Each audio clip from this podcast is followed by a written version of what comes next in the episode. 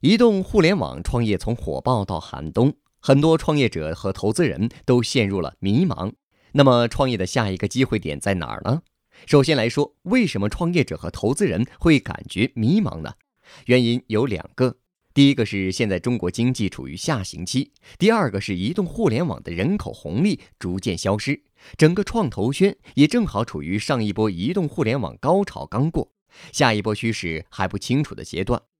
其实，像中国这样一个正处于转型期的人口大国，存在着非常多的机会。关键在于我们怎么发现，然后把握住它。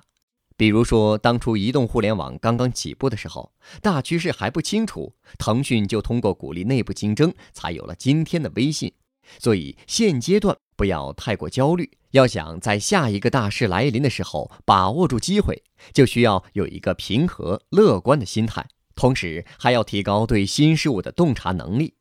那机会藏在哪儿呢？中国创投圈现在的机会在新人群里。现在新兴的九零后、零零后人群需要更好玩、更符合他们调性的平台来满足他们的需求。拿社交和消费升级这两个方向为例，这两个方向就蕴含了很多机会。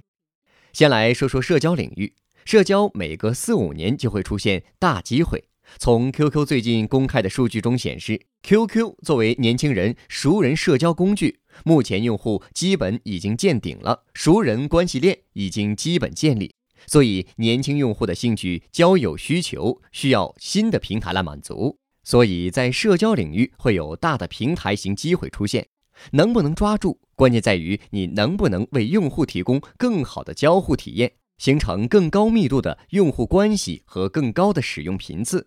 说完了社交，再来看看消费升级。波士顿咨询公司的一篇报告显示，到二零二零年，中国的消费市场将扩大百分之五十，达到六点五万亿美元的规模，其中将有一半以上的消费总额是年轻一代，也就是三十岁以下的人。现在很多年轻人的消费者已经不再满足于消费一个东西那么简单。除了实实在在拿到手的东西，还需要身份认同、群体归属感以及无与伦比的体验，不然的话，年轻人是不会买账的。获取更多创业干货，请关注微信公众号“野马创社”。